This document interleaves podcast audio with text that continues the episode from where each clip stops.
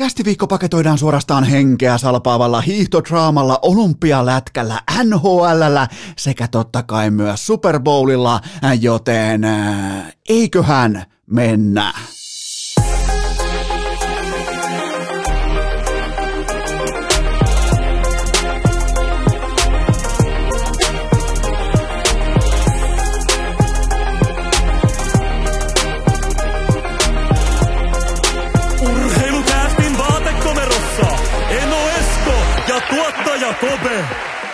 Tervetuloa te kaikki mitä rakkahimmat kummikuuntelijat vielä kertaalleen tähän viikkoon. Urheilukästin pariin on perjantai 11. päivä helmikuuta ja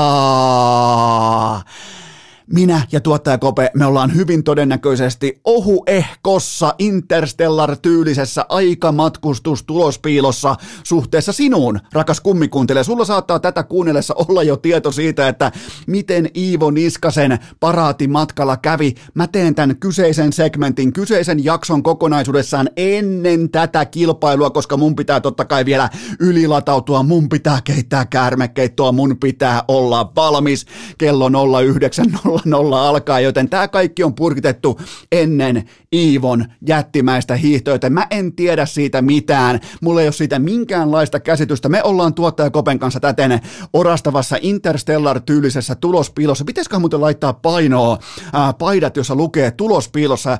Oikeastaan muuten se voisi aika helvetinkin suoraviivaisesti helpottaa vaikka luennolle menoa tai töihin menoa. Mieti, kun sun paidassa lukee tulospiilossa, niin kaikki käsittää, että aha, toi ei ole tsekannut NHL-tuloksia, tuolla ei ole mitään tietoa vaikka hiihdoista, tuolla ei ole mitään tietoa vaikka olympiatuloksista. Se muuten voisikin olla jopa Super Bowlia ajatellen. Siihen vaan tulospiilossa, niin kaikki ymmärtää olla hiljaa sitten liittyen Ramsin ja Bengalsin kohtaamiseen, joten pitäisikö laittaa tulospiilopaidat painoon? Aika, aika lennokas idea, mutta täytyy ehkä ottaa jopa konseptoinnin alaiseksi tuo, mutta ää, jättimäiset ajat käsillä, siis jättimäiset ajat käsillä. Urheilu syöttää suoraan teipistä teippiin ja tämä on podcastajan kulta, hopea sekä pronssi-aikaa. Tämä on kauneista, äh, kauneinta aikaa oikeastaan, mitä tällä ei urheilucast aiheinen, ehkä urheilua mm, ohuesti silloin tällöin leikkaava aihepiiri luettelo. Tämä on sitä, kun oikein niin kuin tietää, kun tulee tänne vaatekomeroon, tietää, että keihäs lentää aina sen 94,5 metriä, ettei tarvitse tyytyä pistesijoihin, joten hypätään heti suorilta ensimmäiseen aiheeseen, joka on se, että mm, elämässähän ei lähtökohtaisesti ole pettymyksiä tai onnistumisia. On vain yli- tai alimittaisia odotuksia, mutta urheilu Urheilu jumalauta se on, se on siis pahan luokan bit, se siis on sen luokan saatanan kusettaja, joka ikinen kerta, että mä kuitenkin, mä en, mä en ole enää mikään urheilun tiimoilta mikään junnu, mä todennäköisesti olen ää, tommoseen viimeiseen 20 vuoteen harjoittanut penkkiurheilua enemmän kuin kukaan toinen Suomessa, ja mä lupasin itselleni, että mä osaan nähdä, kävi mitä kävi, mä osaan torstai-aamuna nähdä Kerttu Niskasen koko kuvan, jalka poikki vuosi sitten. MM-kisat sivuun. Pitää opetella hyvä, ettei kävelemään uudestaan. Ura henkisesti katkolla. Mä lupasin itselleni. Mä kävin sen prosessin läpi, että mä uskallan, mä haluan, mä tahdon nähdä sen koko ison kuvan. Ja vitut. Ei, ei, ei.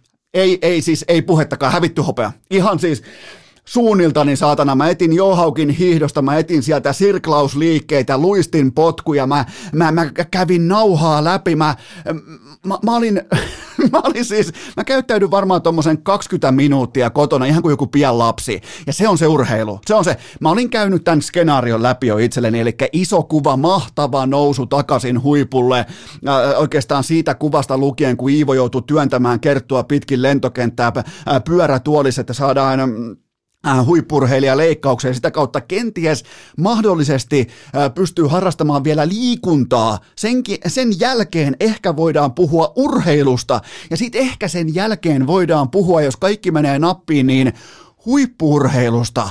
Ja, ja, ja ja mä olin käynyt tämän koko prosessin läpi ja silti urheilu jälleen kerran laittoi piikkimattoa mun eteen. Kaikki renkaat puhki ja aivan lapsellista käytöstä. Siis itseni kanssa täällä. Ihan siis voin teille rehellisesti myöntää, nythän pitäisi tulla totta kai niinku erittäin akateemisesti, että no, no tämähän oli tällainen 10, 10 kilometrin peri... Äh, paskan marjat, kun tunteella täysiä, voitto tai kuolema ja kaikki tämä, niin, niin tota, tota on urheilu. Siis tota on, mun mielestä mun odotukset oli mitotettu tismalleen oikein, mutta kun se 0,4 sekuntia punasta tuli siihen. Mä olin myynyt koko maat. Mä olin kaikki vieremän tontit, kaikki oli myyty. Mä olin siis, mä olin niin suuressa pettymyksen tilassa.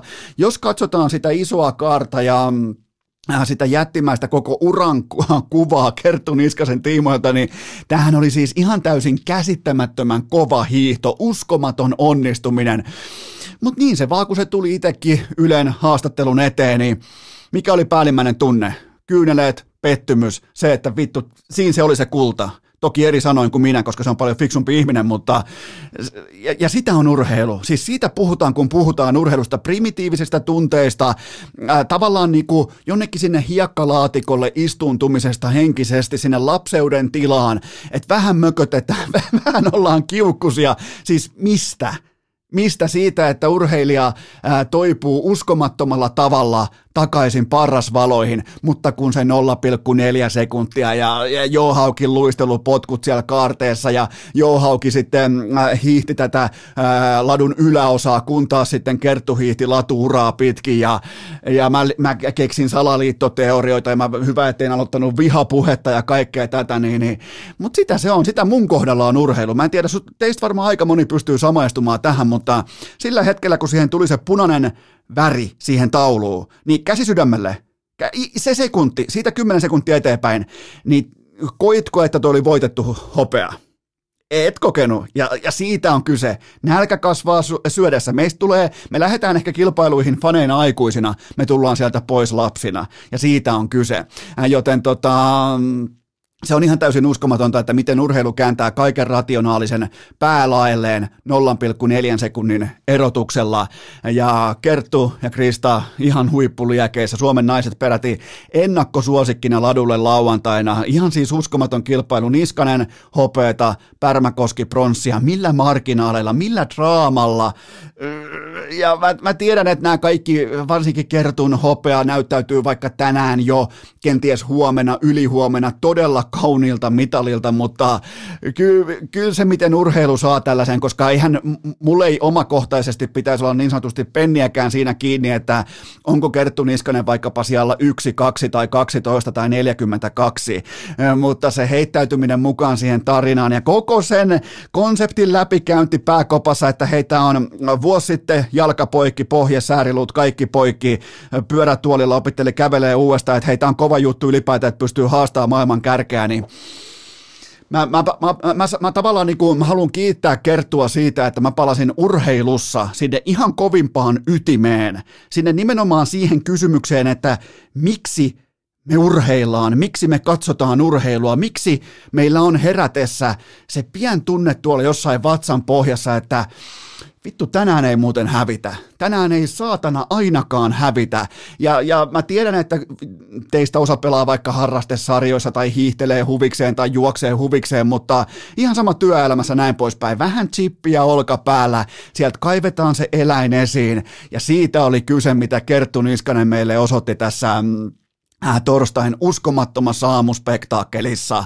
Eli huhu, siis uskomaton tunteiden vuoristorata ja, ja onnittelut Niskaselle ja Pärmäkoskelle mahtavasta, mahtavasta torstaista ja, ja oikeastaan haluan onnitella ihan kaikkia muita tahoja, paitsi mun kahvinkeitintä, joka on ihan totaalinen fraud. Se, ei, se alkaa liputtaa itseä ulos. Mun pitää varmaan ylipäätään alkaa loppua sähköt talosta, mun pitää vetää tuolta naapurin poikien frisbee golf telineen alta varastaa heiltä lisäsähköä, koska täällä loppuu ihan oikeasti sähköt, koska suomalaisten tiimoilta joutuu keittämään mitalikahvia jatkuvasti, eikä tämä nyt varsinaisesti tästä ainakaan tule hyytymään tämä meininki.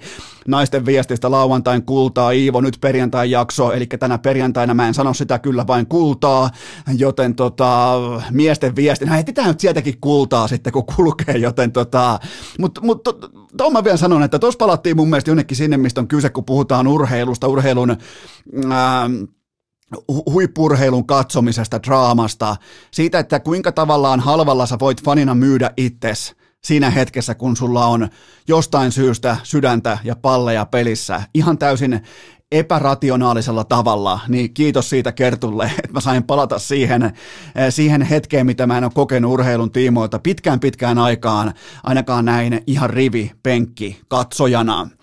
Äh, hypätäänpä jääkiekon pariin Tuukka Rask. Tuukka Rask, suomalaisten maalivahtien Goat, päätti upean uransa, kaatui saappaat jalassa, kävi vielä kerran tuukkamaisesti. Ikinä jätetä yhtään kiveä kääntämättä. Vielä kerran napataan ne kamat päälle. Vastoin todennäköisyyksiä, vaikean operaation jälkeen. Kyseessä ei ole mikään junnu. Kyseessä on maalivahti, joka on höylännyt 15 vuotta NHL-tasolla erittäin kuluttavalla perhostyylillä, jossa sulla on kovilla nilkat, polvet ja lonkat. Joku niistä paikoista sulla on yhteensä niitä jointteja, kuusi kappaletta plus kaikki lisäjointit, joku niistä hajoaa pommin varmasti, ja on ylipäätään ihme, että Tuukka Rask on pystynyt kantamaan tämän käsittämättömän rasituksen tähän päivään saakka, mutta nyt tuli kuitenkin se hetki eteen, että hän nosti räpylän ja kilpensä naulakkoon lopullisesti, joten... Mm, Äh, upea ura, se on paketissa, siellä on palkintoja, siellä on upeaa hienoa dataa, siellä on uskomatonta tasaisuutta, äh, mutta kysymys kuuluu näin, että mikä tekee Tuukka Raskista mun papereissa suomalaisten maalivahtien goatia, nyt, nyt ei oteta mitään pois vaikka Pekka Rinteeltä tai Miikka Kiprusovilta tai keltään muultakaan,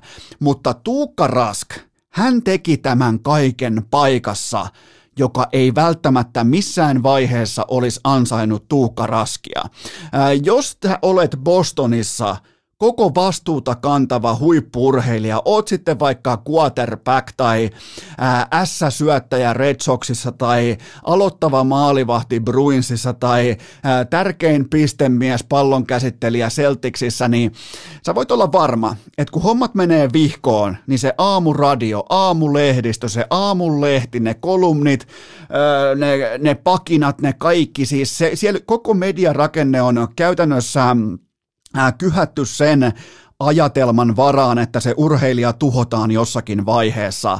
Ja Tuukka Rask tästä huolimatta, sulamisistakin huolimatta, epäonnistumisista huolimatta, kaikesta huolimatta pysty vetämään ihan uskomattoman kovan Goat-luokan uran tuossa Hornan kattilassa, missä paikalliset fanit – ja media on koodattu ihan eri tavalla kuin kenties missään muualla päin Pohjois-Amerikkaa. Ehkä joku Philadelphia on vastaava, mutta äh, siellä sun faneista tulee hyvin nopeasti sun vihollisia.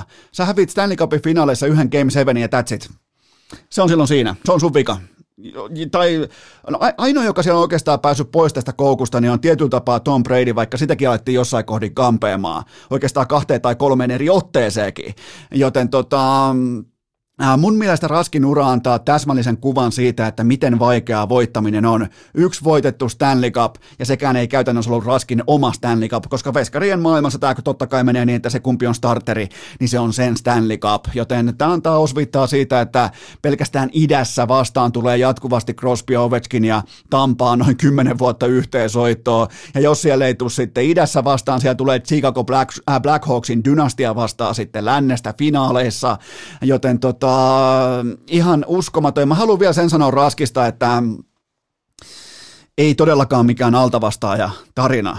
Aina lahjakkain, aina paras ja aina se persoona, se urheilija, jolle on aivan helvetin paljon. Se on ihan kaikki kaikessa se erottava tekijä voittamisen ja häviämisen välillä – se on, se on sellainen luonteenlaatu, jota sä et pysty feikkaamaan, sä et pysty sitä treenaamaan, sä et yhtäkkiä vaan voi mennä johonkin kurssille tai, äh, tai mennä maanantaamuna hallille, että hei, mä, mä, viikonloppuna mä kävin hommia läpi ja mä rakastan voittamista tänään, ei. Se, se joko sussa on tai se ei ole. Ja toi jätkä vihas häviämistä niin paljon. Mä en oikeastaan olisi varma, että rakastiko Tuukka Rask sinällään voittamista, mutta nimenomaan se häviön kivulias tunne, on lajina sitten jääkiekko tai paistinpannu tennis tai mikä tahansa pingis tai paadel, niin tuo jätkähän on siis ihan täyttä lyijyä. Sehän on siis aivan täys kusipää silloin, jos sä erehdyt voittamaan sen jossakin lajissa. Ja se luonteen drive, se piirre vei hänet ihan tonne Hall of Famein kupeeseen saakka. Ja tässä tullaan siihen kysymykseen, että kuuluuko Raskin paita numero 40 TD Gardenin kattoon? Se on sellainen katto, johon on todella vaikea päästä. Jos sä joskus menet käymään Bostonissa, niin ota katsaus sinne kattoon. Siellä on nimittäin jonkin verran miten voi sanoa, siellä on, siellä on tungosta, siellä on standardi hitusen erilainen kuin vaikkapa Arizonan tulevassa 3000 ihmisen äh, ostoskeskusjäähallissa, joten tota, mun papereissa tästäkin huolimatta Tuukka Raskin paita kuuluu sinne kattoon Larry Birdin ja kumppaneiden Ray Borg, Bobby Orr sinne kumppaneiden rinnalle. Se on kuitenkin ihan ehdottomasti noin 15 vuoden mitassa absoluuttinen äh, Bostonin suururheilija. Ainoa mikä raskia kellistää on se yksi hävitty Game 7 finaaleissa ja se, että samaan aikaan Red Sox ja Patriots varsinkin, ne voitti kaiken. Ne, s- s- silloin sulle ei, niinku, su, sulle ei riitä vesinä tai sulle ei riitä se, että sä käyt Stanley Cupin finaaleissa, sun pitää viipata ne finaalit, sun pitää voittaa ne finaalit. Ja, ja se on ainoa argumentti, minkä mä kuuntelen tässä kohdin vastapalloon, mutta mun papereissa Raskin paita numero 40 kuuluu hallin kattoon, mutta se kysymys, että kuuluuko Tuukka Rask Hall of Fameen, niin se, se, se, on, se, se onkin sitten ihan toinen kysymys. Mun on pakko myöntää, että ihan rehellisesti kun katson koko uraa ja koko pakettia ja sitä, että kuinka paljon pitäisi pystyä olla voitettuna, niin mä en välttämättä pysty antamaan Hall of Fame-takkia ainakaan suoralta kädeltä tässä kohdin. Se ovi oli auki Hall of Famein Game 7 kotikentällä St. Louis Bluesia vastaan tuossa muutama vuosi takaperin ja se, se, se ovi oli, sinne mennään joko saranapuolet sisään tai suoraan avatusta ovesta ja tässä tapauksessa Bruinsin suoritus Game 7 kotikenttä, ansaittu kotietu näin poispäin, niin ne ei ansainnut tai Tuukka Rask, Raskille ei tehty mahdolliseksi ihan kävellä siitä ovesta sisään, joten tota, mutta mut se ei vie mitään pois siltä, että hän on suomalaisten jääkiekkomaalivahtien goat, ja ennen kaikkea se herra voiton nälkä, herra voiton tavallaan niin kuin tulinen sielu, se jolle on, ja ottakaa mallia, jos otatte jotain mallia, junnut tai nuoret tai työelämässä missä tahansa, niin Tuukka Raskilla oli se hieno piirre hänessä, että hän ei mennyt pelleilemään. Hän, hän ei ikinä. Sinne ei menty pelleilemään sinne jäälle ja, ja tota, sinne mentiin voittamaan. Tai vähintäänkin siinä muodissa, että vittu tänään ei ainakaan hävitä. Ja sen mä muistan Tuukka Raskista. Se, ja nimenomaan niin kuin hänen urastaan ja tyylistään. Alkaen sieltä jostain, kun mä ekan kerran pääsin Raskiin vastaan ehkä joku 17 vuotta, 18 vuotta sitten, kun hän pelasi Ilveksen A-junnuissa ja junnuissa muutenkin, niin, niin tota, se sen tuijotus sieltä maskin maskin takaa sieltä ristikon välistä, niin ei siellä niinku hymyillä tai vitsailla tai heitetä huulta. Kyllä siellä tuijotetaan vastustajan hyökkäät suoraan lattiaan ja, ja siinä on hyvin paljon tällaista Mikko Koivumaista alfa-presenseä tuossa jätkässä, kun laitetaan pelikamat päälle. Joten tota, mahtava ura, loistava maalivahti, yksi mun suosikkiurheilijoista kaiken kaikkiaan, varsinkin sen, että joutunut tuota Bostonin paskamyrskyä katsomaan vähintään viimeiset nyt ainakin kolme-neljä vuotta tohon. Ja oikeastaan aina, voi melkein sanoa, että aina. Boston kääntää sulle Rotsin välittömästi, jos sä et voita. Siinä se on ainakin johdonmukainen, joten tota, Tuukka Rask ehdottomasti yksi kaikkien aikojen suurimmista suomalaisista jääkiekkoilijoista. Ää, hypätään tästä Jukka Jalosen leijoniin, eli nyt on viestintä, sanavalinnat ja ulostulot, ne on nyt historiaa, ja tämä jääkiekkohomma, Tämän tämä joukkue osaa. Ää, avausmetrien shokkialusta Slovakia vastaan. Siitä huolimatta ensimmäinen erä heti 3-1 ottelupaketissa. Mä kaivan mun muistiinpano vihkosen esiin ottelun tärkeimmän ajan osalta, eli Mä haluan aina nähdä, kun tulee ristivetoa, tulee sekamelskaa, tulee sirkusteltaa ylle, niin mä haluan nähdä, että miten se joukkue fokusoituu siihen itse pelilliseen performanssiin välittömästi sen jälkeen, kun on ollut kohua, ollut mediaseuranta, ollut eristyksiä ja kaikkea tätä, niin muistiinpanon viikkoisessa lukee näin, että ainakin Hannes Björnisen tiimoilta nyt ollaan nähty elokuun, korjaan helmikuun ainoa virhe, ja ollaan myös nähty ainoa skenaario, jossa Björnistä kierretään tuomarin avustuksella. Täydellinen koripallosta tuttu palloskriini, ja, ja tota, mä en ole lainkaan huolissani siitä, että jos nyt tikun nokkaa pitää nostaa se Björnisen nukahdus siihen avausmaaliin ja sitten screeniin jäänti tässä toisessa Slovakian maalissa. Nyt ainakin tiedetään se, että Björninen, Björninen ei tee tässä turnauksessa enää yhtäkään virhettä. Se on pommin varma asia. Saa ottaa pankkiin ton lauseen. Härski Hartikainen uskomaton harppuuna syöttö pikku Vipeltä ja Manniselle siihen välisaumaan. Olipa muuten kaunis syöttö siitä vastustajan mailan alta, mistä periaatteessa läpisyöttö ikinä ei saisi mennä läpi, niin niin se vaan menee, kun sen antaa Härski Hartikainen Suomen Kuopiosta.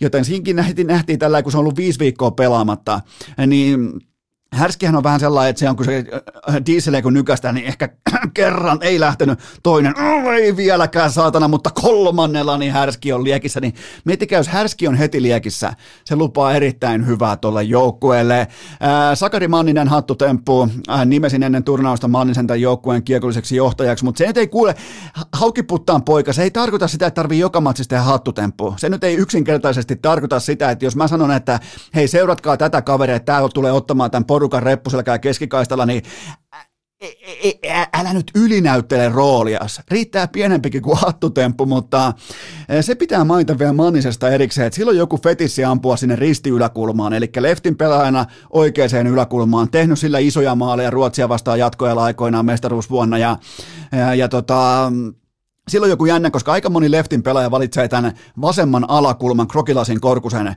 niin tämä meidän pikku vipeltä ja haukiputtaalta, se ampuu sen ristiyläkulmaan, se vielä osuu, se vielä jotenkin saa sen, koska se kulmahan automaattisesti, kun aletaan ampumaan ristikulmiin, niin se kulmahan pienenee aina. Niin tässä vipeltä se on jonkin näköinen silmä katsoa nimenomaan se kulma oikein ja erittäin vaarallisesti ampuu ton laukauksen. Ja sitten vielä Miro Aaltonen, kuten ennustettua ja kuten oli tiedossa, joukkueen paras pelintekijä ja syöttösuuntien peittäjä. Siis se syöttösuuntien peittäminen, siihen pitää laittaa Pornhubin. Discovery, jos kuuntelette, niin Pornhubin logo ja K18 leima näiden aaltosten jatkosyöttöjen ja syöttösuuntien peittämisen päälle, koska se on kaunista, se on erotiikkaa, se on pornoa. Tiedättekö muuten, mikä on erotiikka ja pornon ero? Ää, erotiikassa käytetään höyhentä ja pornossa koko kanaa, joten aika voimakkaasti alkaa Miro Aaltonen, Aaltonen heilahtaa tuonne tuonne niin kanahyllyn puolelle. Ää, mä haluan vielä sanoa senkin, että Joonas näytti sieltä vähän takaovesta mukaan kisoihin.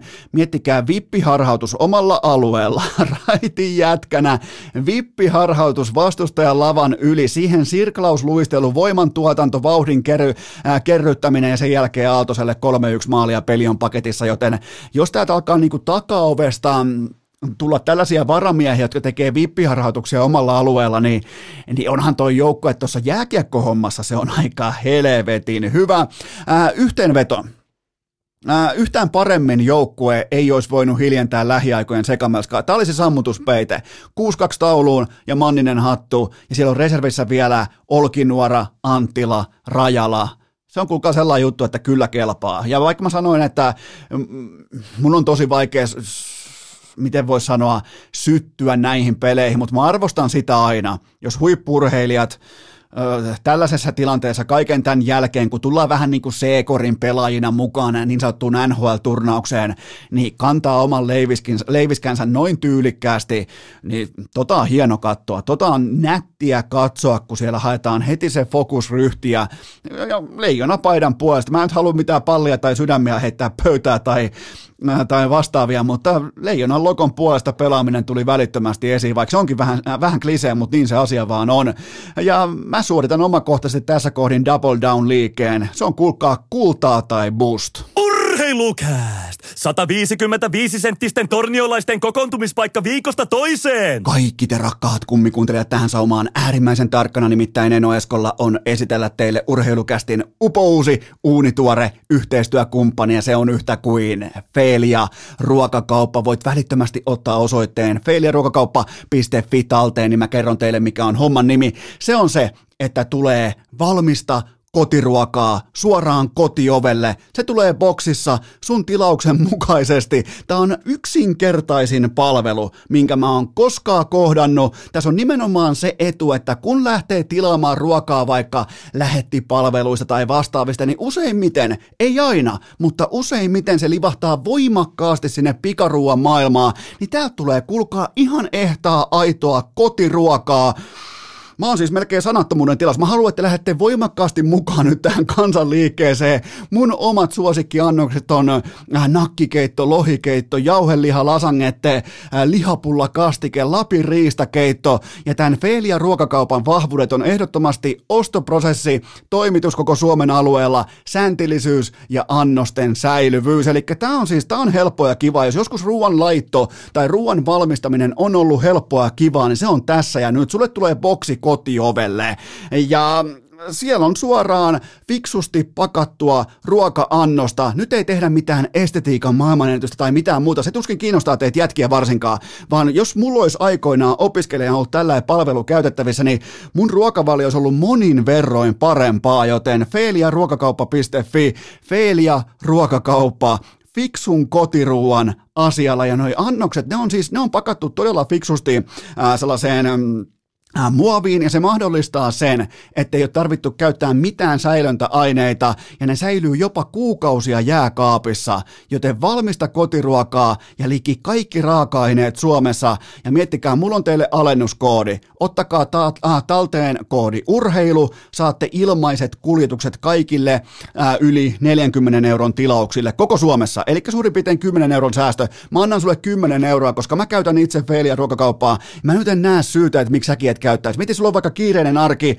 on vaikka harrastuksia, lapsia, kaikkea tätä, pitää käydä tuolla ja täällä, pitää katsoa urheilua, pitää katsoa NFL, olympialaisia, vaikka mitä NHL, niin aika, siis kello ei vaan yksinkertaisesti aina riitä siihen, että alkaa ko- kokkaamaan pitkän kaavan mukaisesti. Mä voin kertoa, että se on aika mukava pitkän hiihtolenkin jälkeen laittaa vaikka nakkikeitto sinne kattilaa. Joten feiliaruokakauppa.fi, mun mielestä ihan täysin fantastinen palvelu, on testannut jo pitkään. Mä en koskaan ota tällaisia tarjouksia vastaan kuin sikasäkissä. Mä haluan aina testata pitkän kaavan mukaan, ja te tiedätte, jotka seuraatte mua, että mä oon käynyt tämän prosessin läpi jo kuukausia sitten, ja mulla ei ole mitään muuta kuin hyvää sanottavaa. Menkää osoitteeseen feiliaruokakauppa.fi ja laittakaa tilaus sisään ja käyttäkää koodia urheilu. Mä toistan, käyttäkää koodia urheilu, eli siitä tulee ilmaiset kuljetukset kaikille yli 40 euron tilauksille koko Suomessa, eli suurin piirtein 10 euron säästöä. Siis luottakaa yksinkertaiseen fiksuun, älykkääseen, turvalliseen ja terveelliseen palveluun. Se on siinä. Se on siinä. Feeliaruokakauppa.fi. Mä toistan feeliaruokakauppa.fi. Tähän kylkee myös omakohtainen mainos kylmästi, eli hikipanta mitalikahveille. Niille on tulossa oma kuppinsa ja keväälle, ja tätä te olette muuten toivonut, pitäisiköhän tehdä keväälle mestaruuslippis, jossa lukee mestaruuslippis? Vastaus on, että kyllä pitää. Joten nyt kaikki kaveriporukat ja puulaakit ja harrastejoukkueet, niin mä teen teille mestaruuslippiksiä, missä lukee asianmukaisesti mestaruuslippis. Ja samoin tulee myös mestaruuspaitoja. Mitäs niissä lukee? No totta kai mestaruuspaitoja valita. Mieti jonkun ysi divarin äh, curling-finaalin jälkeen lyö päähän, kun lähtee torille, niin lyö päähän mestaruuslippis sekä kyllä pykälään äh, sitten mestaruuspaita, niin onhan se ihan eri fiilis, kun lähtee asiattomissa vaatteissa juhlistamaan mestaruutta, ansaittua mestaruutta, joten mitalikahveille oma kuppinsa ja mestaruuslippikset sekä mestaruuspaidat. Heitetään nyt vielä samaan lupausperä, että mä teen ne tulospiilossa paidatkin teille jollain aikataululla, joten nämä kaikki löytyy tuttuun tapaan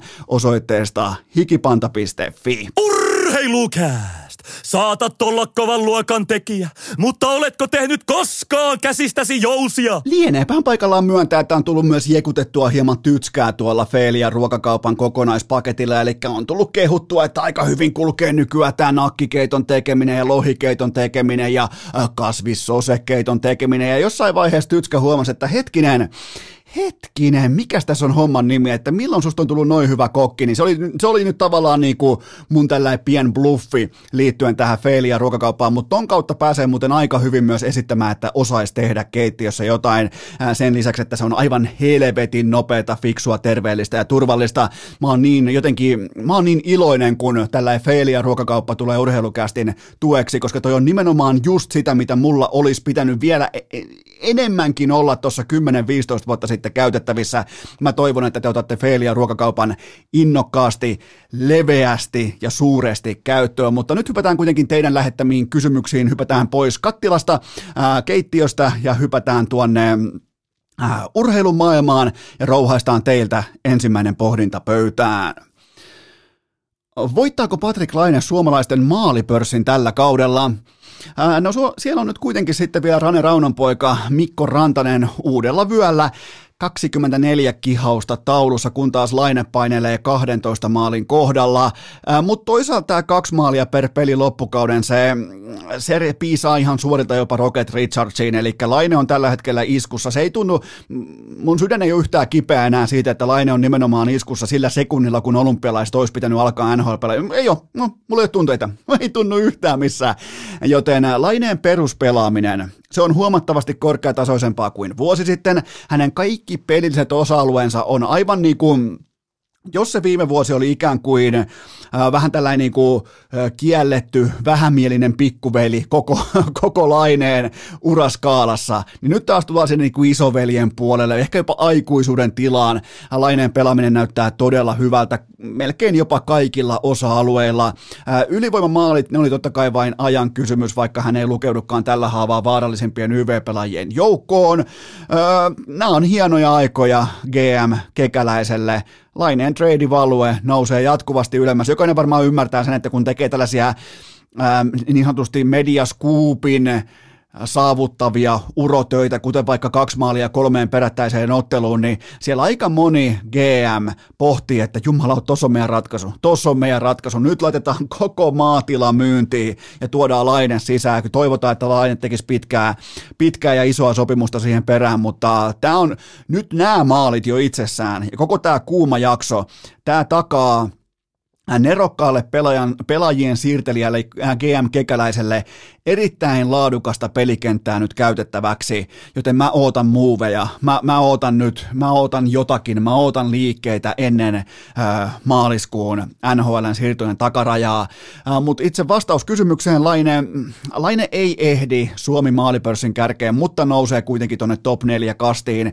Itse asiassa toi kärki on aika leveä, siellä on kuitenkin Rantanen, Barkov, Aho, ja kyllä mä siihen kantaan heitä Laineen. Kyllä kuitenkin peli on hänelle jonkin verran velkaa, takaa tuossa ja toi YV-tehokkuus, niin sehän ei missään nimessä voi olla sitä, mitä se on ollut alkukauden, joten, mutta toi peruspelaaminen, se ilahduttaa. Laine, Laine on tällä hetkellä ihan oikea NHL-tason jääkiekkoilija toisin kuin vuosi sitten. Seuraava kysymys. Sebastian Aho viiden ottelun maalittomassa putkessa. Pitääkö olla huolissaan? Näissä peleissä 0 plus 2, mutta edelleen koko NHLn seitsemänneksi eniten itse tuotettua maali odottamaa, joten tuota, en mä nyt ihan hirveän huolissani olisi.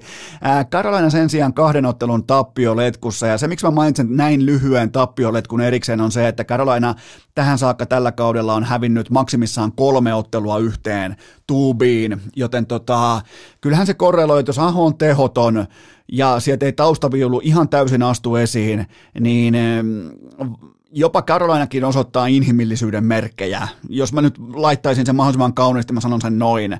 Ja se on oikeastaan ihan mukava nähdä, että toi ei kuitenkaan ihan pelkästään kone, koska tähän saakka ollaan nähty Karolaina aika paljon sitä, että äh, jos Aholla on off night, Teuvolla on off night, äh, Svechnikovilla kumppaneilla, niin joku nousee aina esiin. Ja nyt on ollut vähän tällaista niinku, hapuilua sen tiimoilta, että kuka nousee seuraavaksi esiin, mutta tämänkin sanottua on ihan selvää, että tämä joukkue on leveydeltään, laadultaan, kokonaisvaltaiselta pelaamiseltaan ykkössuosikki voittamaan Stanley Cupin.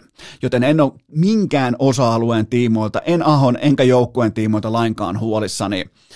Seuraava kysymys. Uskotko, että Kiinan viranomaiset vievät Ika Lehkosen eristykseen liiallisen seksikkyyden johdosta? No, täysin mahdollista. Siis ainakin omakohtaisesti mulla lähti ehkä vähän niin kopukka kovettumaan siinä kohtaa, kun Ika tulee sinne. Silloin takkia, pappalakkia, totta kai vielä piuhakuulokkeet, ei mitään nykypäivän hömpötyksiä niin kuin nappikuulokkeet, vaan vanhan liiton piuhakuulokkeet päässä. Ja yksi noteraus pitää nostaa, jos olitte niin kuin tällaisen myös vakavan äh, nuotin vaihdoksen tähän kohtaan, niin äh, Ika ei paennut Kiinan ihmisoikeusaiheita ensimmäisessä raportissaan Ylelle suorassa lähetyksessä. Riku Salminen heitti, heitti kuitenkin studiosta ihan niin kuin aika tiukkojakin kysymyksiä, ja näissähän asiantuntija saa aina etukäteen itse vaikuttaa siihen, että otetaanko nämä lautaselle vai ei. Se on sanomattakin selvää, koska siitähän ei tule mitään, ja ylipäätään siis mikään ei tule asiantuntijalle yllätyksenä, kun lähdetään esittämään kysymyksiä. Niin Ika oli ilmoittanut, ilmeisesti, niin kuin, totta kai oli ilmoittanut, että, että hei, mä, mä otan otan näihin kantaa, mä haluan puhua näistä aiheista, ja mun tavallaan niin kuin teesi on se, että kun siellä on oikeat ihmiset oikeilla työpaikoilla, ää, niin, ja on fiksut ihmiset puhumassa asioista, eikä vain urheilusta, niin mitä kovempaa talenttia siellä mikrofonin ääressä on, niin sitä paremmin pystyy handlaamaan myös nämä urheilua suuremmat kysymykset. Ja Ika Lehkonen on yksi niistä, joka pystyy handlaamaan nämä kysymykset. Joten siitä on kyse. Ja siitä mä nostan hattua Ikalle, että, että sitä ei sivuutettu sitä erittäin tulikuumaa aihetta, niin kuin ei pidäkään, kun on, tietää mitä tekee, tietää, että mikä on oma kanta, tietää itse mitä on nähnyt, mitä on lukenut, mitä on ymmärtänyt, niin, niin todella tahdikkaita kommentteja liittyen tähän kokonaisuuteen. Sen jälkeen puhuttiin sitten totta kai ikamaisesti todella asiantuntevasti jääkiekosta. Nostan hattua tälle kokonaisuudelle. Nimenomaan nostan pappalakkia tälle kokonaisuudelle. Seuraava, ky- seuraava kysymys. Kumman varaa rakentaisit joukkueesi, Mikko Rantasen vai Miro Heiskasen? Jaaha, tämä on muuten sama kysyjä, mikä on ennenkin kysynyt liittyen näihin viikonlopun primetime-matseihin, eli siellä on jälleen kerran luettu TV-ohjelmistoa sunnuntain osalta. On muuten kaikki noin V-Sportin kanavat vapaassa katselussa koko Suomessa. Kannattaa tsekata tämä peli. Tämä tulee äh, sunnuntai-iltana kello 22.00 Super Bowl Sunday ja näin uskomattoman hyvä primetime suomalaiskohtaaminen. Öö, jos mennään tähän kysymykseen, niin eniten tulee totta kai pohdittua investoinnin pitkäaikaisuutta. Heiskanen 22-vuotias, Rantanen 25-vuotias.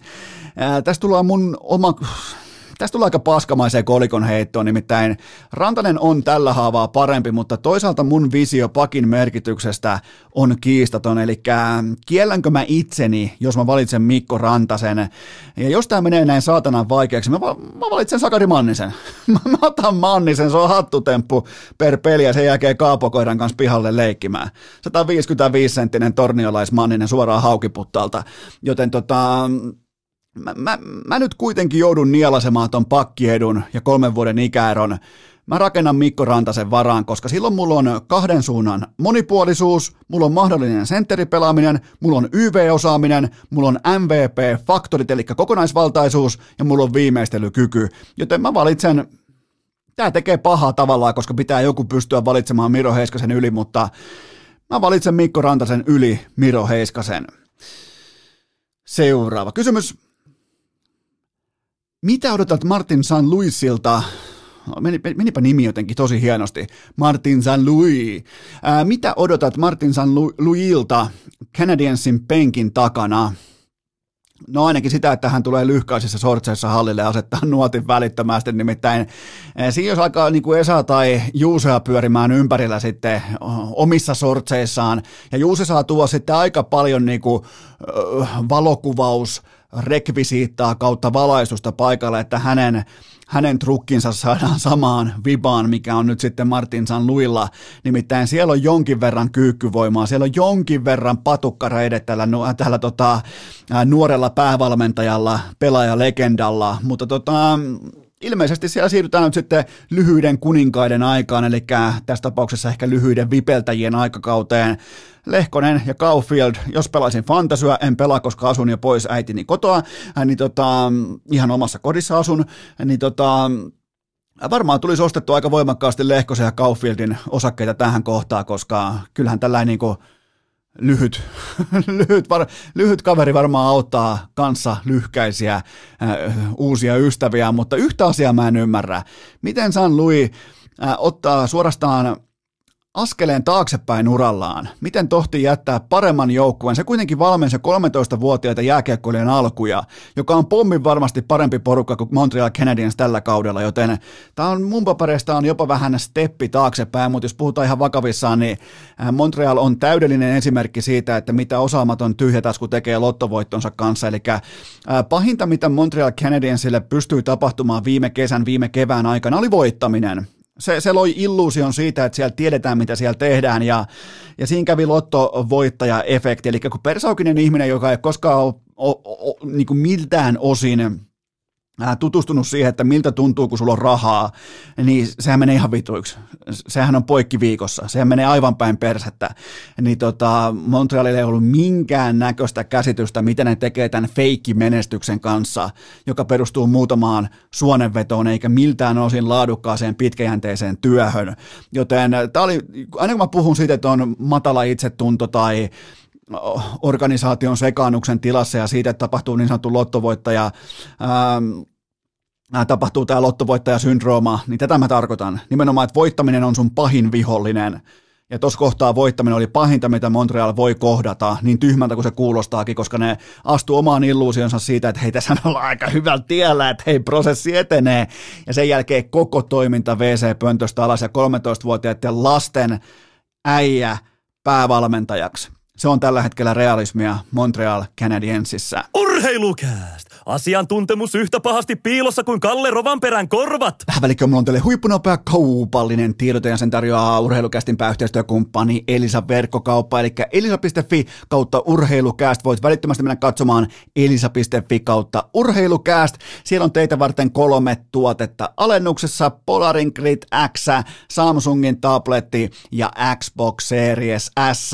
Siinä on kolmen kärkinen on kaikki alennuksessa, ne on teitä varten parsittu kasa, joten menkää osoitteeseen elisa.fi kautta urheilukäst. Kaikki tietää, että mulla on äh, Polarin kello itselläkin, mulla on äh, Xbox Series S itselläkin, joten tota, menkää osoitteeseen elisa.fi kautta urheilukäst, koska siellä on kolme tuotetta teitä varten alennuksessa. Vielä kertaalleen elisa.fi kautta urheilukääst. Tähän kylkee myös toinen huippunopea kaupallinen tiedoteen sen tarjoaa urheilukästin pääyhteistyökumppani Elisa Viihden Viaplay ja V-Sportin kanavat. Muistakaa ennen kaikkea se, että V-Sport Suomi, ää, se on nyt vapaassa katselussa koko viikonloppun, eli sieltä Super Bowlit, NHL Primetimeit ja kaikki. Super Bowlin selostamossa ää, Laurila ja Coach Koikkalainen. Ää, F1-kausi ta- starttaa nyt lauantaina kausi ennakolla kello 22 illalla. Siitä tulee hyvin mielenkiintoinen oikeastaan oikeastaan muakaan nyt jo vähän vipattaa tämä koko ensi F1-kausi. Ei koskaan ollut tällaisia vipoja ennen kauden alkua. Ja lauantaina NHL Primetimeissa tuli kuuma Patrick Laine ja paljon muuta. Sunnuntain Primetime helmenä sitten Dallas vastaan Colorado kello 22.00. Studio alkaa puolta tuntia aiemmin. Siellä on Rane vastaan Miro, siellä on tulikuuma Hintsi ja Esa Reidet ja kaikki, joten NHL, Valioliiga, Bundesliga, UFC ja vaikka tikkakisat osoitteesta viaplay.fi ja muistakaa, V-Sport Suomi on vapaassa katselussa koko viikon lopun. Urheilukääst! Podcast, joka saa aikuiset miehet itkemään pitkin linked innejä. Riipaistanpa suoraan seuraava kysymys pöytään. Nousiko Discoverin suoritustason miesten jääkiekon alettua olympialaisissa? Nousi ehdottomasti, mutta se ei tavallaan perustu mihinkään siihen, että no, nyt siellä on tollai tai tollai asiantuntija, vaan se perustuu ihan putipuhtaasti kokemukseen ja toistomäärään. Sinne tuli niin paljon TV-kokemusta ja toistoja sinne studioon, että se on jopa vähän naisten jääkiekko-tuotantoa kohden, se on vähän jopa epäreilua, joten tota, se ei perustu oikeastaan sinällään mihinkään muuhun. Totta kai kyse on myös tietyllä tapaa talentista ja kaikesta tästä, mutta kun on ollut ennenkin tuolla puhumassa olympiajääkekosta, kun toisille on kenties ensimmäinen kerta tämän asian tiimoilta olla askissa. Siinä on ihan hirvittä. Muistakaa, toi on vaikea duuni. Toi on helvetin vaikea duuni.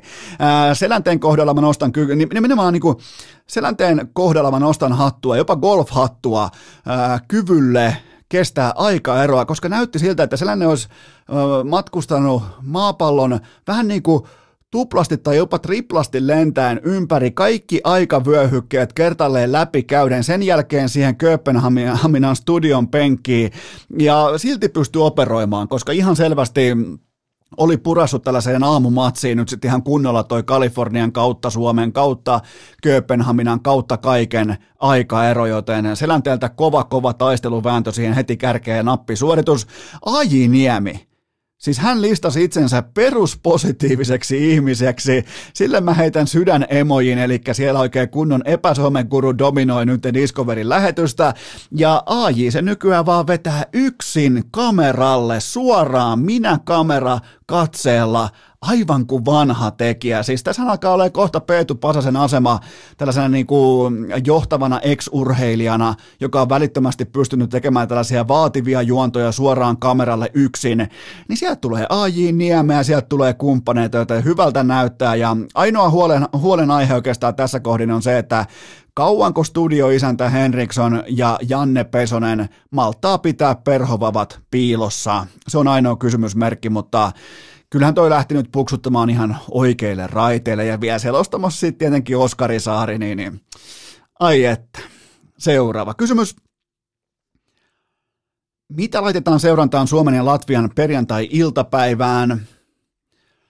Voidaan ottaa seurantaa leijon, leijonien vipeltäjäpelaajien, eli nopean frekvenssin luistelulla marinoitujen pelaajien pienen kaukalon sopeutumista ennätysajassa. Se tapahtuu meidän silmien edessä ja todella nopeasti, todella näyttävästi Manninen, kumppanit, Aaltonen, ihan fantastista sopeutumista nimenomaan näihin ehtoihin, mitä toi jääkiekko tuolla tällä hetkellä vaatii en olisi voinut kuvitella parempaa starttia pelillisesti. En puhu 6-2 lopputuloksesta, vaan nimenomaan siitä, että miten nämä johtavat pelaajat on kuin kotonaan tuolla jossain helvetin kaukana kotoa pelaamassa turnausta, missä varmaan vielä niin kuin toissapäivänä eilen tai viime viikolla oli varmaan kysymysmerkkejä ilmassa, että hei, jätkät, miksi me ollaan täällä?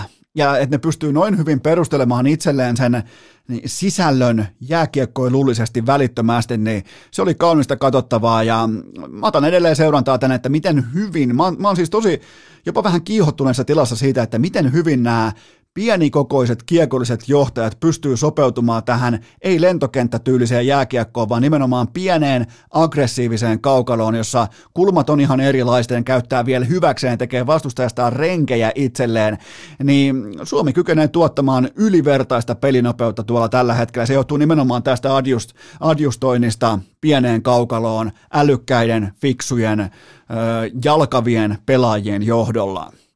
Suomi tulee kävelemään Latviasta ihan pystyy yli. Seuraava kysymys. Ketä Suomi marssittaa naisten viestin kultajahtiin? No, jos mä oon valmentaja, niin mulla menee Niskanen, Pärmäkoski, Joensuu ja Matintalo. Ei, ja siis tämä arvio perustuu absoluuttisesti ei mihinkään. Että jos joku nyt vaikka hiihtofaneista loukkaantuu, että miksei siellä ole tätä tai tota, niin, niin sen takia, koska mun joukkueessa on Niskanen, Pärmäkoski, Joensuu ja Matintalo. Mutta kyllähän tuossa niinku, pelkästään katsoo Niskasen ja Pärmäkosken kuntoa, niin, niin kyllä, kyllä, kyllä mun tekee pahaa mun kahvinkeittimen puolesta. Ihan siis, mä voin laittaa nyt se jo puksuttamaan tuohon. Se on ihan pommin varmaan, mutta kyse on vaan siitä, että minkä värinen mitali tulee voi hyvinkin tulla se kirkka, ja kyllä Kertulle, toivoisin Kertulle, että sieltä tulisi se kirkkain kyytiin nyt, koska keli täsmää, olosuhde täsmää, ilmaston ala täsmää, korkeus täsmää, hapemäärä ilmassa täsmää, kaikki täsmää, joten kertulle kultaa.fi. Seuraava kysymys. Minkä arvosanan annat Ilkka Herlan avausmatkalle? Aika mielenkiintoinen termi toi avausmatka, kun siinä pudotaan mäestäkin ennen sitä, mutta ää, näköjään hiihti mäkisukset jalassa, eli näytti aika, aika vai, vaikealta louhokselta, ehkä vähän sellainen niin kuin suossa etenemisaskel oli valittu tyylilajiksi, ja se ei tässä tanssikilpailussa kantanut kuitenkaan sitten kauhean pitkälle, ja no ensi kerralla mäkisukset pois jaloista ja surmäessä sitten ihan lennokkaastikin pod, äh, podiumille, oli muuten ihan täysin uskomaton se hiihtoosuuden viimeinen 700 metriä. Siis aivan älytön katkeaminen. Mä en siis muista enää näitä nimiä, mutta oliko Saksan urheilijalta siis ihan uskomaton seinään törmääminen. Eli jos rata olisi ollut 700 metriä lyhyempi, se olisi voittanut kaikki hyvä, ettei ihan pystyy. Ja tossa sen näkee, että kun se tulee, se, tuolla ylhäällä se seinä tulee vastaan, niin mä puhun ihan kuin mä olisin joskus ollut jossain ylhäällä, ylhäällä sukset jalassa. Ja olipa muuten tuolla asiantunteva lause, että tuossa näkee nimenomaan, että missä me ollaan tuolla oltu, kun itse ei ole vittu ollut yhtään missään, mutta, mutta se oli sellainen niin kuin ehkä jopa puhutteleva seinään törmääminen ja älytöntä draamaa ja mieletön vauhti, totta kai kaikki on su- suhteellista, mutta se ihan älytön tempo ja vauhti koko sen matkan ajan ja sitten tollain loppudraama, niin, niin, niin hyvin lähellä oli, että listannut yhdistettyä urheilulajien joukkoon. Mutta mä luotan Herolaa tässä äh, toisella, toisessa kilpailussa Surmäessä ja se on kyllä jännä, että ne hiihtää aina samat lystit. Mä en ihan täysin ymmärrä sitä, että miksi hiihetään vain vapaalla ja samaa, samaa lenkkiä, saman mittaista lenkkiä, mutta ei ole mulla, en ota kantaa. Seuraava kysymys. Millä mielin otit vastaan tuon, että olympialaisten mäkihyppy kilpaillaan ydinvoimalan etupihalla?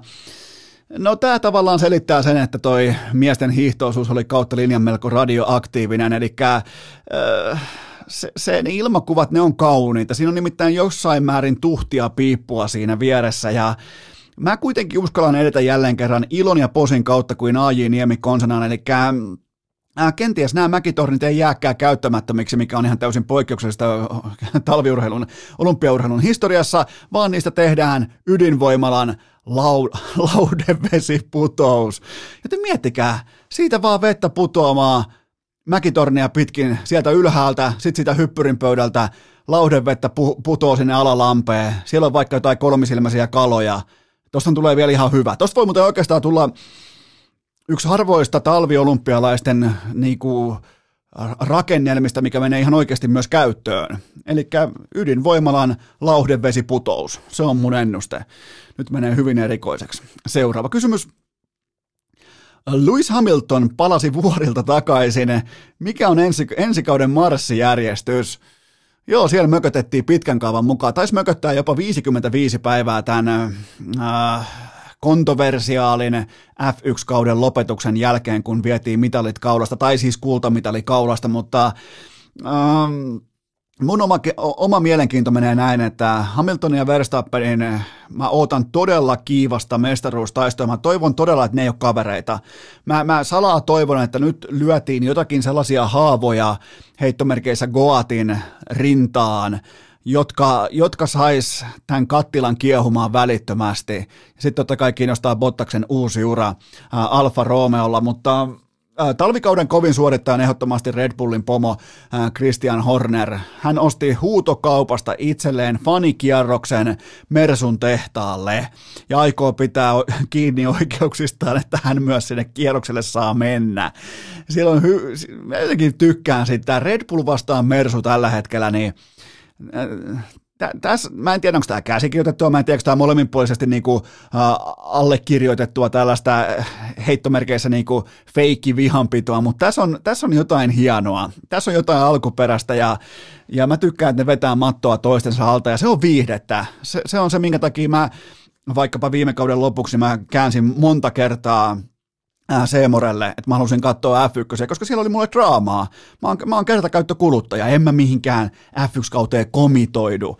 Että katson jotain ihan täysin Hamilton johtaa 900 pisteellä vi, viiskisainen loppua. Mutta sitten kun se on tällaista, niin mielellään katson. Joten tota, vähän samantyylistä jopa odotankin. Ja, ja tota, ei, ei, ihan, ihan mielenkiintoinen. Toi Hamiltonin mökötystauko, se oli hieno, mutta tota, kyllä se sieltä saatiin takaisin. Ja, ja tota, kyllä kohta alkaa talvitestit tai jotain, ja kohta, kohta on varmaan ensimmäinen kisake.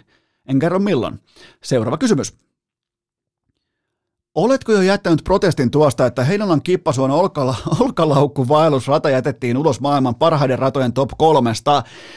No siis meillä Heinolassahan ei mitään vitossia ei lähdetä juhlistamaan entisen Pekaleivän nurkalle siihen torille, koska se on joko voitto tai boost. Se on voitto tai kuolema, joten me nostetaan Väinön Väinön kanssa kippasua kärkeen. Kaikista marmoreista tai oshipulloista ensi kesänä otetaan iso kisa Väinön kanssa, niin siitähän se selviää. Väinö tuo omat kiekot, mä tuon omat ja sitten sen jälkeen heitetään ja lopulta Eno voittaa, Väinö häviää ja Väinö, joutuu, Väinö jopa joutuu jättää kaupungin.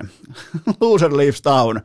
Joten tota, onhan aika kova, että jos sallitte tällaista pientä pehmeyttä, niin onhan tämä aika kova, että Heinolan Kippasuon alueelle, joka on siis aikoinaan ollut lähinnä pururata, talvisin hiihtopaikka, sitten se on sellainen kuin Lemmenlampi, sellainen uintipaikka, missä uitiin mopojen bensan keskellä junnuina, kun oli lämmintä vettä. No, no se selvisi sitten myöhemmin, miksi se on lämmintä vettä, mutta, mutta tota, se oli ihan täysin niin kuin joutomaata. Ja nyt siellä on maailman viidenneksi hienoin olkalaukku vaellusrata, niin, niin kova on suorittaminen ja ensi kesän totta kai kaikki, kaikkihan tietää, että Heinolan, Heinolan, kun siis koko Suomen, koko Pohjoismaiden frisbeegolf-mekka on Heinolan kippasua. Niin varmaan pitää alkaa kohta lähettää laskuun sinne perään, kun mä aina kehun niitä. Itse en ole koskaan siellä edes pelannut, mutta, mutta tota, kyllä, joo, me mennään Vänen kanssa pelaamaan ja häviäjä jättää kaupungin. Otetaan tähän kohtaan pieni tauko ja sen jälkeen Super Bowl. Urheilukääst! Kaikki muu käy paitsi padelia varten lämmittelevä Tuomas Virkkunen. Ja tähän malliin on happea vedetty, voidaan suoraan hypätä itse asiaan, joka on tietenkin...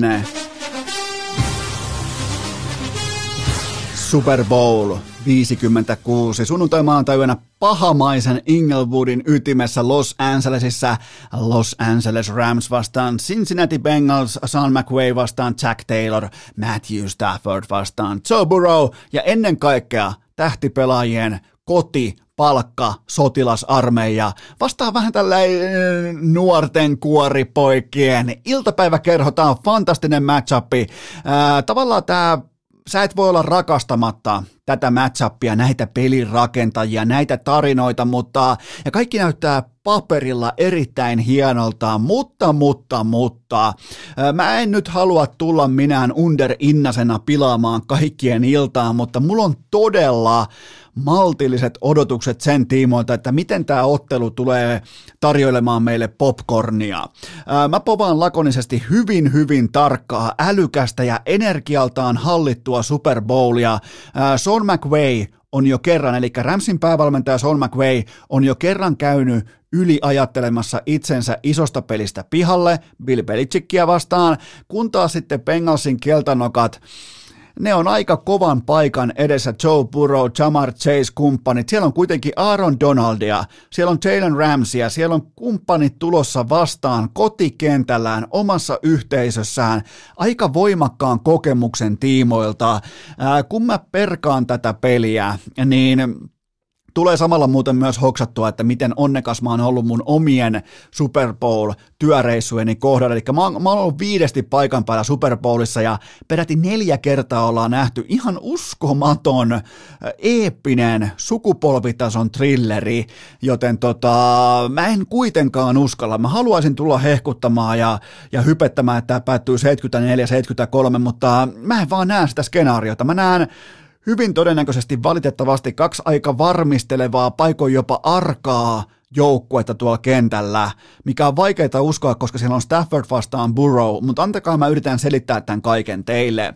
Ää, Kulpet toteaa, että Rams on neljän pinnan suosikki, mulla ei tavallaan siihen ole mitään kummosempaa mussutettavaa, mun mielestä se on aika lähellä maalia, ellei jopa ihan tismalleen kohdillaan. Mä koitan etsiä teille nyt ratkaisun yhdestä tekijästä, koska on ihan turha lähteä levittämään äh, koko korttipakkaa tähän auki, että hei tuolla on tollai safety tai tuossa on tollai äh, tight endi tai mä koitan etsiä sen yhden asian, mikä ratkaisee tämän kyseisen Super Bowlin numero 56. Ää, äh, kumpikaan joukkueesta ei blitzaa merkittävästi, Rams hitusen enemmän kuin Bengals ja sitten jos mennään siihen, että miten paljon pystyy häiritsemään Äh, lähtökohtaisesti uskaliaan pelirakentajan toimintaa. Kumpi kykenee siihen enemmän? Äh, Tennessee Titans. Mies käsitteli muutama viikko takaperin Bengalsin hyökkäyksen linjan todella rumasti. Yhdeksän säkkiä tauluun. Siitä Joe Burrown selviäminen sekä ehjänä että voittajana oli yksi modernin NFLn suurimmista ihmeistä. Ja mä en näe mitään muuta skenaariota kuin sen, että Ramsin linja – Ramsin puolustuksen linja, sen supertähti Aaron Donald ja kumppanit, ne tulee kuin Stockmannin ovista läpi. Vaikka tuossa on ihan ok esitys nyt alla myös Pengalsilla, niin en, en, mä en kykene näkemään skenaariota, jossa Pengalsin hyökkäyksen linja laittaa ovet säppiä lockdownin pystyyn. Joten se on ihan selvää, että Aaron Donald, mega mega luokan supertähti, joko tuplataan tai triplataan siinä linjan keskellä – mutta sitten taas tulee veteraani rusher Von Miller Edgeltä. Hänellä on saumalla uudestaan sankari isossa matsissa, nimittäin hän oli aikoinaan MVP Cam Newtonia vastaan, eli Carolina Panthersia vastaan. Ja mikä yhdistää Newtonia ja Burrowta? Kumpikaan ei pelkää ottaa painetta vastaan ja pysyä pallossa. Joten Von Miller on ollut kovassa tai isossa valokeilassa vastaavassa tilanteessa aiemmin, ja se on tullut sieltä stripsäkin ja se on tullut sieltä MVP-pystin kanssa pois. Mä en näe mitään syytä, minkä takia veteraani Von Miller, joka ei kuitenkaan välttämättä vaikkapa nykyään enää pitkässä runkosarjassa olisi kauhean kaksinen tai merkittävä pelaaja, mutta kun tullaan yksittäiseen otteluun, missä on se 60 minuuttia peliaikaa, niin näissä tilanteissa pitkän huilin jälkeen Von Miller on kultaakin arvokkaampi Los Angeles Ramsille. Ää, koko ottelun juoni on yksinkertaisesti siis se, että Bengalsin hyökkäyksen linja häviää line of scrimmagen aivan pystyyn. Se on mun ennuste tähän otteluun ja aivan pystyy totta kai indikoi sitä, että Bengals tullaan teurastamaan, tullaan nylkemään niin kuin Seahawks teki Broncosille ää, useampi vuosi takaperin, mutta siihen mä en kuitenkaan ihan usko. Ää, Bengalsin linja salli säkkejä runkosarjassa koko NFLn kolmanneksi eniten. Ää, mun mielestä pitää uskaltaa uskoa näihin perusdatapohjiin, myös silloin kun on mennyt ihan ok vaikkapa viimeisin matsi. Joten Bengalsin hyökkäyksen linja kaikesta huolimatta, hypestä huolimatta, iloisesta tarinasta huolimatta, niin se on, se on luokaton, se on heikko ja mä haluaisin, että se on hyvä. Mä haluaisin, että Bengals voittaisi sitä. Mä haluaisin, että Joe Burrow laittaisi sikarin suuhun ja aurinkolaiset päähän ja kampaisi tukan taakse ja ilmoittaisi vaan, että eihän tämä voittaminen nä, niin kuin kauhean vaikeaa kuitenkaan ole. Sen mä haluaisin nähdä, mutta jos mä en sitä pysty näkemään, niin mä en teille myöskään sitä pysty silloin kertomaan. Ja mä oon kuitenkin niin kuin luonteeltani aika lähtökohtaisen luova ihminen, niin tota, mä en pysty teille kirjoittamaan, käsikirjoittamaan Bengalsin voittoreseptiä tähän otteluun, koska Bengalsin linja tulee häviämään ton Linus Grimmagen aika pahasti pystyyn, joten tämä kaikki tulee johtamaan. Sitten tullaan Aaron Donaldin johdolle, eli Donald imasee itsensä kaiken fokuksen ja ulkopuolelle tullaan läpi, ja tämä johtaa Burrown kohdalta, kohdalla lopulta ihan vain hyvään tai ok-tason peliin, ja se ei riitä. Mä en usko sulamiseen, mä en usko katoamiseen, mä en usko mm, housun paskantamiseen, koska se ei osa Joe Burrown pelillistä DNAta, mutta mä uskon vain OK tai hyvään otteluun, ja se ei riitä.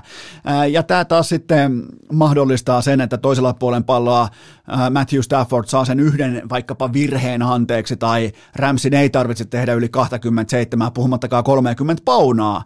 Joten tästä syystä mä ootan maltillista Super Bowlia pelillisesti viihteen kannalta. En siis, en siis lainkaan totean niin päin, että nähtäisi blowout tai niin kuin ohuesti mielenkiintoa tuova matsi. Ei vaan tulla nä- näkemään joka heitolla touchdownia, sitä yritän sanoa. Eli mun lopputulosheitto on se, että Rams voittaa tämän ottelun Super Bowlin numeroin 24-20. Eli mä näen vaan 44 paunaa taululla ja ei, ei, ei siinä ole mitään sen kummosempaa. Siis voitto ratkaistaan tuossa linjassa sama kuin vuosi sitten ja ja mä en, mä en vaan usko, että, siis mä haluan vielä alleviivata sitä, että jos Bengalsin hyökkäyksen linjassa on absoluuttista laatua, niin mä voisin ostaa niiden osaketta tässä kohdassa. Me ollaan nähty nyt varianssin huippu myös. Me ollaan nähty huippumatseja heiltä maltillisen tason pelaajilta. Entä sitten kun lähdetään matkustamaan pitkää siivua, kahden viikon mediarumpa, kaikki odotukset, perheet, äh, kaverit, selkään taputtajat, kaikki, Los Angelesin yö, niin huono hyökkäyksen linja keskimäärin myös matkustaa huonosti. Ja toi siellä on kuitenkin kotipuolustuksen linja vastassa niin mä, mä, mä en pysty menemään tässä asiassa yli enkä ympäri. Joe Burrowlle tulee vaikea vaikea Super Bowl. Hän kuitenkin pystyy pitämään oman päänsä vedenpinnan päällä, mutta se ei tule riittämään kuitenkaan voittoon. Rams voittaa numeroin 24-20. Eli pääkohteita mä en lyö näillä näkymin lainkaan liuskalle ja Hunderia mä en lähde ihan periaatteen vuoksi pelaamaan Super Bowliin. E, ennemmin ennemmin sitten tota, jätän rahat hyllylle, kun osun Underilla Super Bowlia. Se on ihan lähtökohtaisesti mun tilanne, mutta ää, kohdepoiminnat mä löin nämä sisään kulpetilla, ää, kohteet on tasabuukkeja yli, ali hengessä tuttuun tapaan, eli nyt voi ottaa kaikessa rauhassa kynää ja paperia esiin. Ää, mä pelaan siis, nämä kohteet on kulpetilla isketty, ja täytyy kyllä sanoa näistä Super Bowlin kohdemäärästä, että on kyllä, on huhhuh, kyllä se kaikkea keksitään nykyään. Ja mä yritän nyt pitäytyä kuitenkin vain tässä on seitsemän ihan oikeaa kohdepoimintaa, missä mun tavoitteena on tehdä liiketaloudellista voittoa, joten tota, ei hassuttelua, vaan tulosta. Olen yrittänyt poimia teille nimenomaan EV Plus kohteita talteen, joten nyt kun on kynää paperia tallessa, niin käydään nämä seitsemän kohdetta läpi. Ensimmäinen kohde on yhtä kuin Cincinnatin running back Joe Mixon ottaa yli 24 ja puoli kiinniottojaardia. No miksi näin? Minkä takia running back ottaa kiinniottojaardeja? Siitä syystä, koska Burrow, äh, Burrow joutuu kovan paineen alle, sitä tullaan juoksuttamaan paljon pois sieltä äh, tackle boxista tai sieltä linjan takaa, sitä laitetaan varmasti hänen vasemman käden puolelle aika paljonkin liikkeelle, ja mä uskon, että Joe Burrow joutuu turvautumaan normaalia enemmän checkdown lyhyisiin heittoihin hänen omalle keskushyökkäjälleen. Tämä on mun visio, tämä on mun näkemys, ja sen takia mä lyön tämän over Overin lapulle. Toinen kohde, sama pelaaja, Bengalsin running back Joe Mixon yli 16,5 pallon kantoa. Homman nimi on kuitenkin se, että Mixon tulee olemaan tässä ottelussa Bengalsin henki ja veri, eli hänen pitää pystyä kantamaan palloa. Hänelle pitää pystyä antaa tällaisen niinku Belkaun viitta niskaan, eli hänen kautta joko mennään tai sitten ei mennä yhtään mihinkään, koska jos ei sul toimi juoksupeli, jos ei sun running backia ruokita, sun play actioneille ei ole mitään vaikutusvaltaa, Jamar Chase ja kumppanit, ne ei pysty käyttämään nopeutta syvää kenttää suhteessa ollenkaan. Joten tota, tästä syystä mä pelaan tähän overin Joe Mixon yli 16,5 pallon kantoa.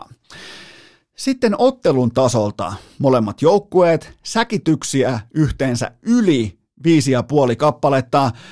Burrow ja Stafford kumpikaan ei pelkää pimeää tai kiirettä. Ne pitää pallosta kiinni, ne ei lähde hätiköimään tai hölmöilemään ja Burrow otti runkosarjassa koko liigan kolmanneksi eriten, eniten säkkejä vastaan, joten tähän otetaan aika helpostikin over viisi ja puoli kappaletta säkkejä koko ottelussa. Seuraava ottelun pallon menetykset yli kaksi ja puoli kappaletta perustuu oikeastaan tähän, mitä me ollaan tähän saakka todettu, eli Buro tulee saamaan paljon painetta, Stafford Detroitin, Detroit Lionsin pelirakentaja isossa paikassa eka kertaa uran oikeastaan ensimmäinen oikeasti merkityksellinen ottelu. Mä otan mä otan räpiköintiä tietyissä tilanteissa Staffordilla, plus sit se, että hän ei myöskään luovu pallosta, joten tota, mä, mä en oota kliinistä ottelua kummaltakaan joukkueelta tästä syystä. Yli kaksi ja puoli pallon menetystä liuskalle, ja ottelun pisin potkumaali 47,5 jardia, eli siihen lyödään over yli 47,5 jardia, kun katsoo potkasioita, heidän formia, heidän pelirohkeutta, potkurohkeutta tällä hetkellä, niin mun mielestä se perustelee jo itse itsessään tuulettomassa ympäristössä tämän kyseisen kohteen. Öö, ja sitten vielä Bengals tehdyt potkumaalit yli puolitoista kappaletta. Mä näen Red Zonein tuntumassa tuntuvastikin ongelmia Bengalsin hyökkäyksellä, jos ne pääsee sinne asti. Mä en, mä, en, mä haluaisin, että Jamar Chase ottaisi 300 yardia ja, ja vastaavaa, mutta kun mä en pysty sitä perustelemaan, joten tota, mä ootan, mä ootan, että siellä nähdään tällaisia tyssähdyksiä, nimenomaan, että driveit katkeaa just sillä merkittävimmällä alueella, kun ei oikein tiedä, no pitäisikö potkasta vai pitäisikö yrittää, ja, ja näissä tilanteissa tällä potkasialla, tällä jalalla Bengals tulee potkasemaan aina. Ne tulee aina ottamaan pisteet mukaan, joten Bengals tehdyt potkumaalit yli puolitoista kappaletta. Ja sitten vielä Von Miller ottaa vähintään yhden säkin. Tässä ei ole tasabuukkikerroin. Tämä kerroin on vain 1,59, mutta mä, mä saan tälle kohteelle paljon enemmän kuin 63 pinnaa toteutumaksi. Joten mä en siis näe skenaarioita, millä Von Miller tulisi tästä matsista ulos ilman säkkiä kuin loukkaantuminen. Joten siinä oli kaikki kohteet. Siinä oli kaikki kohteet, siinä oli lopputulosheitto, Eli liikutaan kohti Super Bowlia. Maanantai jakso tulee ulos silleen, että, että siinä ei tietenkään ole mitään Super Bowlia viittaamaan vielä, että käydään sitten Super Bowli tarvittaessa läpi keskiviikkona, mutta onhan tässä aika lailla mielenkiintoiset ajat edessä. Nyt fokus omakohtaisesti täällä vaatekomerossa Iivon hiihtoon, Miettikää V-Sportin vapaa viikonloppu, Super Bowl ja vaikka mitä.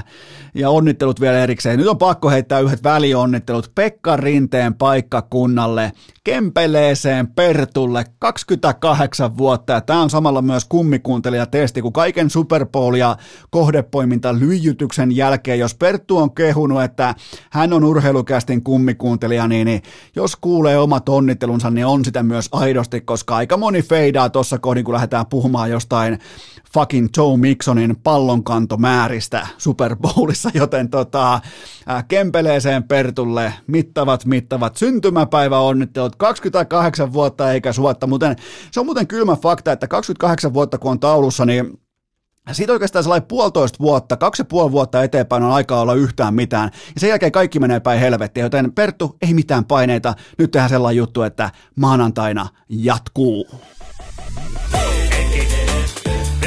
Viikonloppu. Tuskin on kellä hoppu. Voit puolella viikkoa vetää, se tuskin stressaa ketään. Älä tuu tuomitsemaan. Nyt alkaa viikonloppu. Tuskin on kellä hoppu. Voit puolella viikkoa vetää, se tuskin stressaa ketään. Älä tuu tuomitsemaan.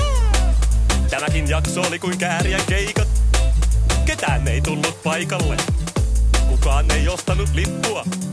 Edes avin tarkastaja ei saapunut paikalle. Muistakaahan lapset, ennemmin suora luovutus kuin nolorimpuilu. Peliä. Vaatetomero tyhjenee. Onko äänitys päällä? Kuuleeko kukaan?